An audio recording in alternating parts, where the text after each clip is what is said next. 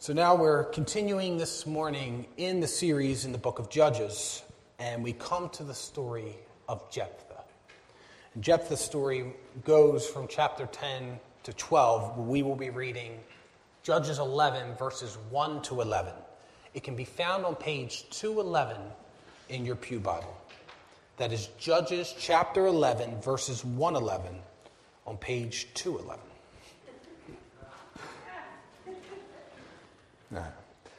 Hear now the eternal living Word of God. Now, Jephthah, the Gileadite, was a mighty warrior, but he was the son of a prostitute. Gilead was the father of Jephthah, and Gilead's wife also bore him sons. And when his wife's sons grew up, they drove Jephthah out and said to him, you shall not have an inheritance in our father's house, for you are the son of another woman. Then Jephthah fled from his brothers and lived in the land of Tob. And worthless fellows collected around Jephthah and went out with him. After a time, the Ammonites made war against Israel. And when the Ammonites made war against Israel, the elders of Gilead went to bring Jephthah from the land of Tob. And they said to Jephthah, Come and be our leader, that we may fight against the Ammonites. But Jephthah said to the elders of Gilead, Did you not hate me and drive me out of my father's house? Why have you come to me now when you are in distress? And the elders of Gilead said to Jephthah, This is why we have turned to you now, that you may go with us and fight against the Ammonites and be our head over all the inhabitants of Gilead. Jephthah said to the elders of Gilead, If you bring me home again to fight against the Ammonites, and the Lord gives them over to me, I will be your head. And the elders of Gilead said to Jephthah, The Lord will be witness between us if we do not say, do as you say.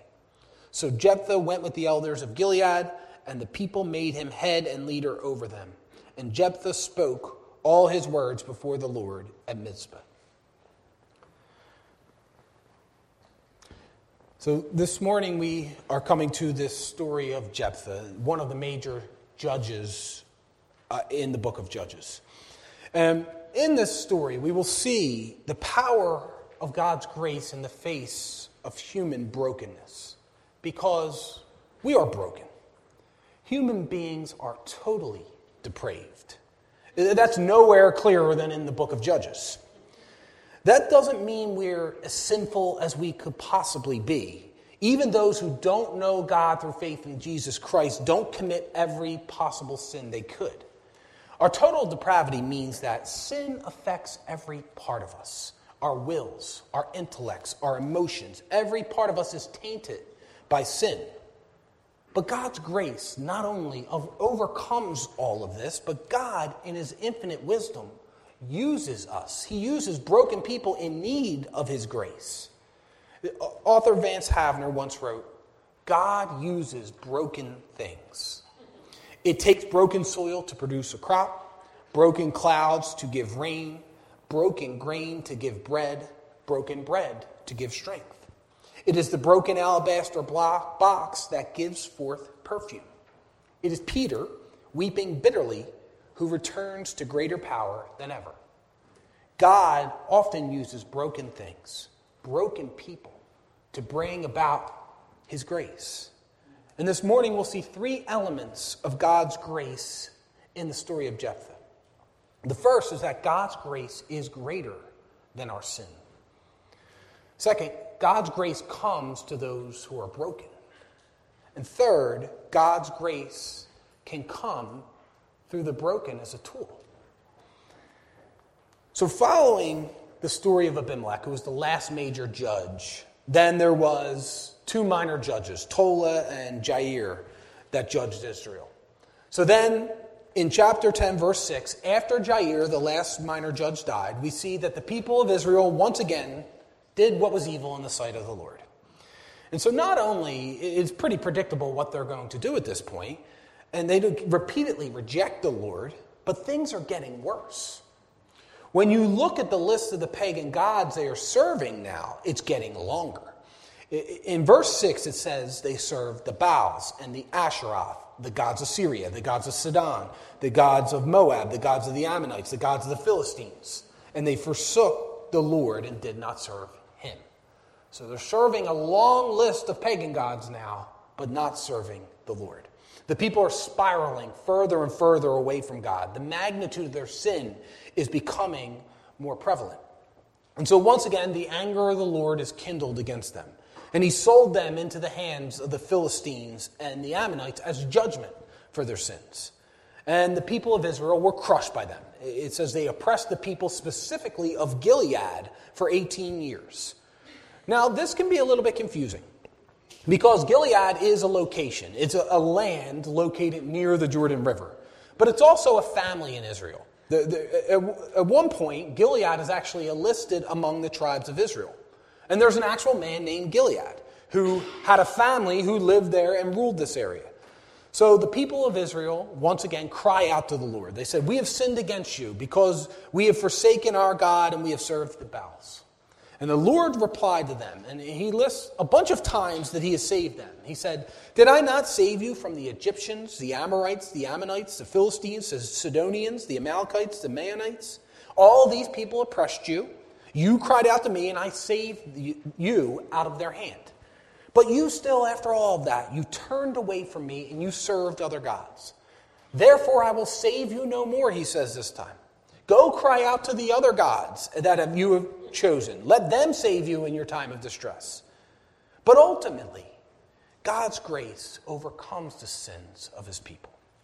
We see in verse 7, 15, starting in verse 15, it says, And the people of Israel said to the Lord, We have sinned.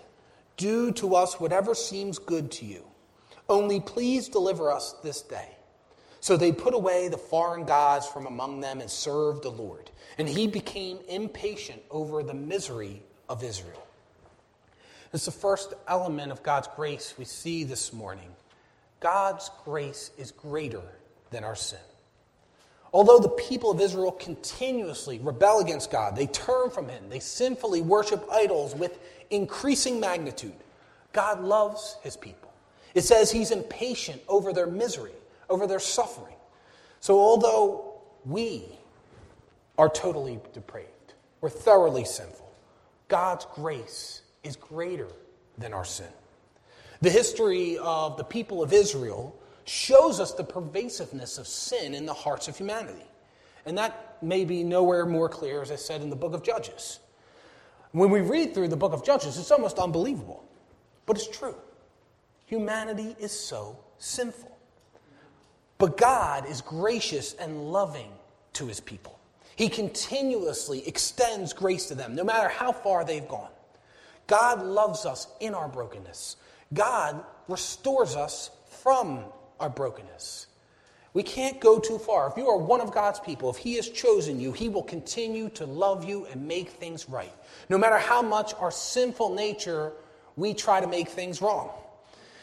This doesn't mean that we can take His grace for granted, which seems to be the case of Israel in the book of Judges. But it does mean that we can know how much He loves us. God shows His love for us that while we were still sinners, Jesus Christ died for us. And through the death of Jesus Christ, we're redeemed from the curse of our sin. We're reconciled to God while we're, bro- while we're broken. And He is bringing about us a righteousness and His holiness in us. And in our moments of weakness, our moments of sin, we can feel like we've gone too far. But God's grace is greater than our sin. And through the power of the Holy Spirit working in us, we can overcome sin in our lives. We are continually conformed into the image of Jesus Christ.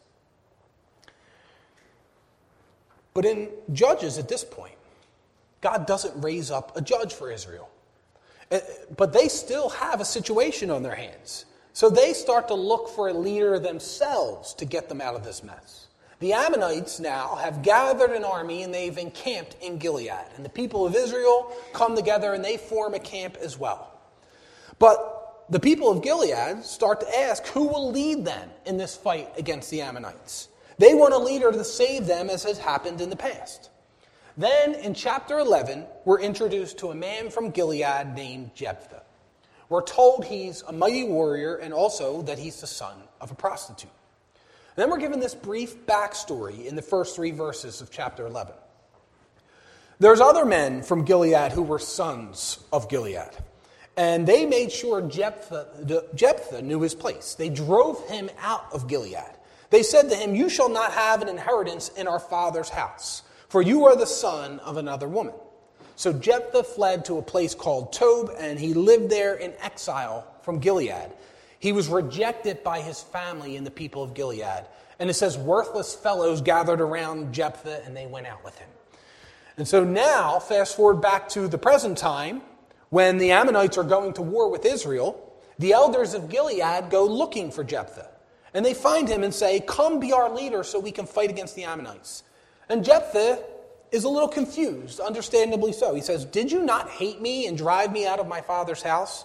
Why have you come to me now when you are in distress? And the elders respond, We came to you because we want you to be our leader and lead us in the fight against the Ammonites. And so Jephthah says, If you bring me home again to fight against the Ammonites, and the Lord gives them over to me, I will be your head. Then the elders replied, The Lord will be witness between us if we do not do as you say. So then Jephthah goes back with them to Gilead, and they make him their leader. And Jephthah spoke all of his words before the Lord, it says. So Jephthah seems to have some understanding of a reliance on the Lord. He seems to understand the sovereignty of God. He says, If the Lord hands the Ammonites over to me, he refers to him as Yahweh, his covenantal name. And he says all of his words to the people of Gilead before the Lord. But the Canaanization of the people of Israel is evident here. Jephthah's time living in Tob, uh, running around with a worthless gang of ruffians, has an influence on him. we'll see that he's been affected by the pagan culture around him. And so now, though, Jephthah does begin his leadership with some diplomacy with the king of the Ammonites instead of immediately going to war. He sends messengers to this king and asks him, Why do you, What do you have against me that you have come to, to me to fight against my land?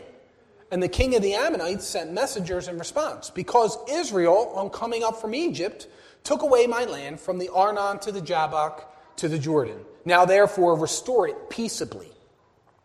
But then Jephthah responds quite knowledgeably. He says, That's not quite how it happened. Then he gives this little historical correction. He says, We never took your land. When Israel came up from Egypt, they went through the wilderness, and they asked the kings of Edom and the kings of Moab to go through their lands, but they both refused. And so Israel went around the lands of Edom and Moab, and they camped just outside Moab. Then Israel asked the king of the Amorites, not to be confused with the Ammonites, this is a different people. And he asked them for permission to go through the land. And he didn't trust them, so the king of the Amorites gathered an army to fight them. So then Jephthah said, The Lord, the God of Israel, gave the Amorites, a different people altogether, into the hand of Israel. So Israel completely defeated the Amorites and took their land, not the Ammonites, not the guy who's claiming that he did this. So then in verse 23 it says, So then the Lord, this is Jephthah still speaking to the king of the Ammonites. So then the Lord, the God of Israel, dispossessed the Amorites from before his people Israel. And are you to take possession of them? Will you not possess what Chemosh your God gives to you to possess? And all that the Lord our God has dispossessed before us, we will possess.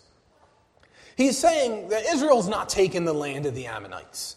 And also that the land Israel has was a divine gift from Yahweh, their God. He's telling him, be content with what your God gives you. Uh, this land is ours from God. We're not giving it up. And then he follows with a series of questions about Balak, the former Moabite king. And so there seems to have been a combination. The Ammonites have taken over the Moabites, so they're, they're kind of together. When he mentions the king of Moab, it's referring to the Ammonites as well. And, and what he says is basically that Balak, the former king, never fought against us. He never claimed that this is his land. For 300 years, no Ammonite king, no Moabite king tried to fight us or claim that this was their lands. So why are you claiming it now? This is why your claim is rejected and we're staying here. And so then the conclusion of Jephthah's statement is in verse 27. He said, I therefore have not sinned against you, and you do me wrong by making war on me. The Lord, the judge, decide this day between the people of Israel and the people of Ammon. And so the king of the Ammonites really has no possible response to this. It, it simply just says he didn't listen. He doesn't really care if he has a right to the land or not. He wants it, so he's going to go to war for it. So then we read that the Spirit of the Lord was upon Jephthah. And he went from Gilead to the land of the Ammonites. So God does get involved. We haven't heard from Yahweh this whole time. God bless you. but he remains silent. But he does send his spirit to Jephthah. God is going to deliver his people through Jephthah. The rebellious, pagan, worshiping people will get the salvation they need, and it's only by God's grace. They're not being saved because they were smart enough and they went and found Jephthah. Jephthah's negotiating isn't going to do it. They're only saved by the grace of God. But God's grace doesn't come to them because they're good enough. And this is our second element of God's grace this morning. God's grace comes to those who are broken. It's common misbelief and misunderstanding about God that I need to get my act together before I can come to God for His grace. That I need to first get rid of my sin and then God will give me grace so I can get right with God. But that's not how the grace of God works. God's grace comes to someone first. He meets us where we are in our brokenness, He brings about the repentance. There's not a sinner in this world that's too far from God's grace. You don't need to clean up your act first before He accepts you. He will change your heart. God's grace comes to the broken. The people of Israel rejected God. They were pretty much full pagan worshiping Canaanites. They repeatedly turned away from Him, and their sin was spiraling out of control. But God's grace is greater than our sin. His grace comes to broken people. If you're here this morning and you feel distant from God, disconnected from Him, know that His grace is for you. Know that you don't have to get your act together first. God loves you. His grace not only saves you, His grace heals us. His, the grace of God restores us from our brokenness. In Mark chapter 2, when the Pharisees were complaining that Jesus was eating with tax collectors and sinners, Jesus responded by saying, Those who are well have no need of a physician, but those who are sick. I, have, I came not to call the righteous, but sinners. And this is a reminder for all of us, even those of us who have faith in Jesus Christ, that God's grace saves us not because we're good enough. God's grace saves us because He is good enough. God's grace comes to the broken. Those who have received God's grace and mercy, we need to remember this. We're not better than anyone. We're, we're just as broken as our neighbor, but God has extended mercy and grace to us, and He's changed us. He's the one who brings about any goodness in us. We are saved by the grace of God alone through faith in His Son alone. And the grace of God's not limited just to our salvation. God's grace goes beyond saving us. God continues to give us His grace, bringing about His love in us. So that God's grace is what continually conforms us through the work of the Holy Spirit into the image of Jesus Christ, all by the grace of God. So now, when Jephthah is about to go to battle, he makes a vow to the Lord. Now, this is one of the more difficult and puzzling passages in the book of Judges. So he says, starting in verse 30, If you will give the Ammonites into my hand, then whatever comes out from the doors of my house to meet me when I return in peace, from the Ammonites shall be the Lord's, and I will offer it up for a burnt offering. So then, after this vow, Jephthah then goes to battle with the Ammonites, and the Lord does give them into his hand. He defeats the Ammonites. And so now, Jephthah, when he returns home victoriously, it says, And behold, his daughter came out to meet him with tambourines and with dances. She was his only child. Beside her, he had neither son nor daughter. And so now Jephthah had vowed to make a burnt offering of whatever had come out of his door and it's his daughter. Now, Jephthah does not forget his vow, and so he's crushed when his daughter walks through the door. Maybe he was expecting a servant, an animal, we're not sure, but he says, For I have opened my mouth to the Lord, and I cannot take back my vow. And so Jephthah's daughter agrees. She says, My father, you have opened your mouth to the Lord. Do to me according to what has gone out of your mouth. Now that the Lord has avenged you on your enemies, on the Ammonites. And so first she asks to have two months to mourn that she was a virgin because it was a great tragedy for Hebrew women to die childless. But at the end of the two months, she returned to her father, and he did as he vowed. And so there are some questions that arise here. First of all, why did Jephthah even make this bizarre vow? Jephthah was surrounded by paganism, and the culture around him seemed to have influenced him. Child sacrifice was actually an important part of worship to some of the pagan gods, but it was strictly forbidden by the Lord. Yahweh, speaking of the way that pagans serve their God in Deuteronomy 12, verse 31, he says, you shall not worship the Lord your God in that way. For every abominable thing that the Lord hates, they have done for their gods. For they even burn their sons and their daughters in the fire to their gods. But Jephthah seems to have been desensitized to the violent cruelty of paganism. He's more influenced by the culture around him than by the word of God. But God delivered his people through Jephthah. And this is our third element of God's grace this morning. God's grace can come through the broken. One commentator wrote that God can write straight with a crooked pencil. God uses broken people to minister to his people. God's sanctifying and his sustaining grace comes through humans. Now, we have been called by God, changed by God. We're being conformed into the image of Christ, but none of us are grace graduates. We all still need the grace of God, and God uses people who still need His grace to bring grace to others. The whole ministry of the church is done by God working through broken people. God not only works in us to restore us into His image, He works in us to restore others into His image. God brings His word to the church through preachers that are still in need of His grace. He, he, we are all called by God and changed by God, but, and He's actively restoring us. But He uses us while we're still sinners, while we're still in the process of restoration. God brings healing and comfort through people who struggle with pain and sin themselves. God uses us to do His work. In his book, Instruments in the Redeemer's Hands, Paul Tripp wrote God has called all of his people to be instruments of change in his redemptive hands.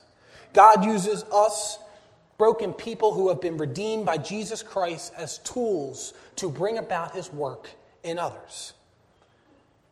And so for Jephthah, after defeating the Ammonites and sacrificing his daughters, there's still more to this story.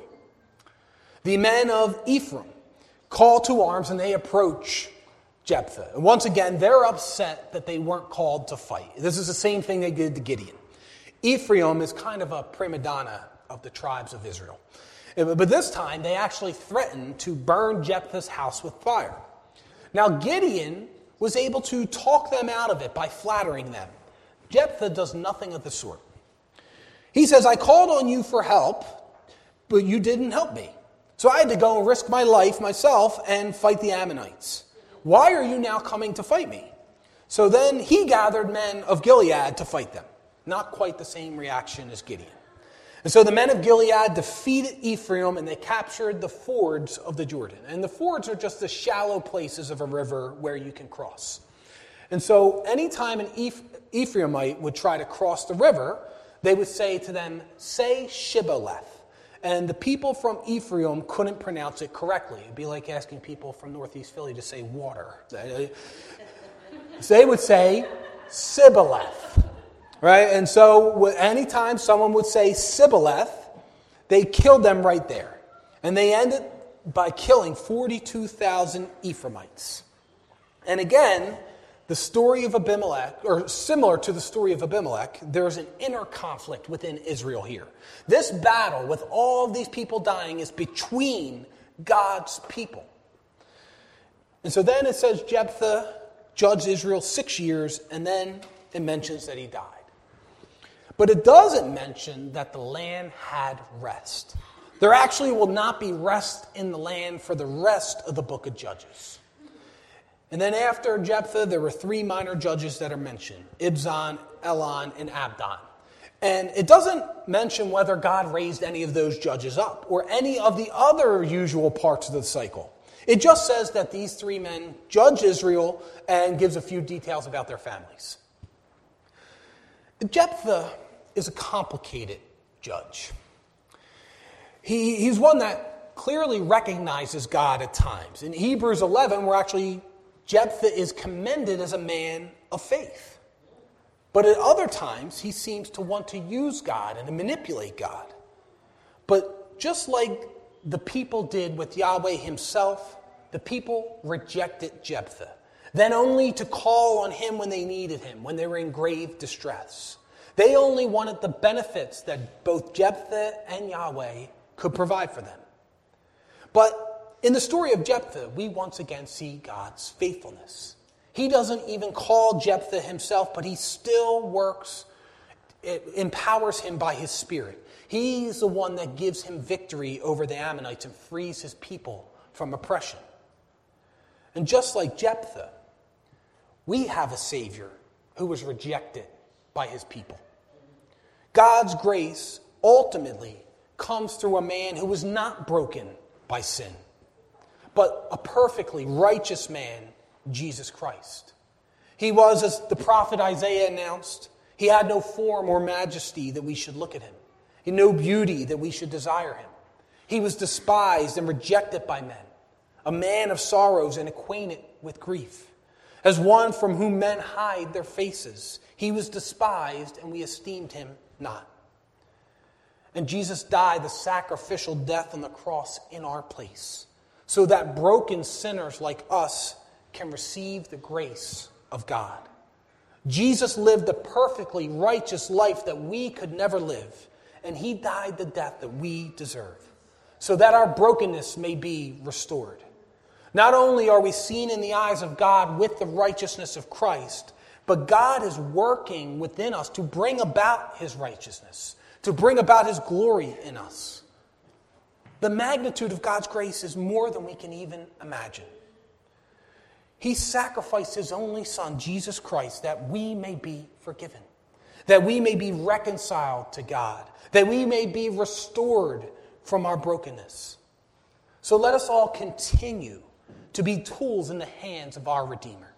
May we continue to do God's work in the lives of those around us. May God not only restore us, but may he, may he use us to restore those around us. May we show the love, peace, kindness of Jesus Christ to our friends, our families, our neighbors, our co workers.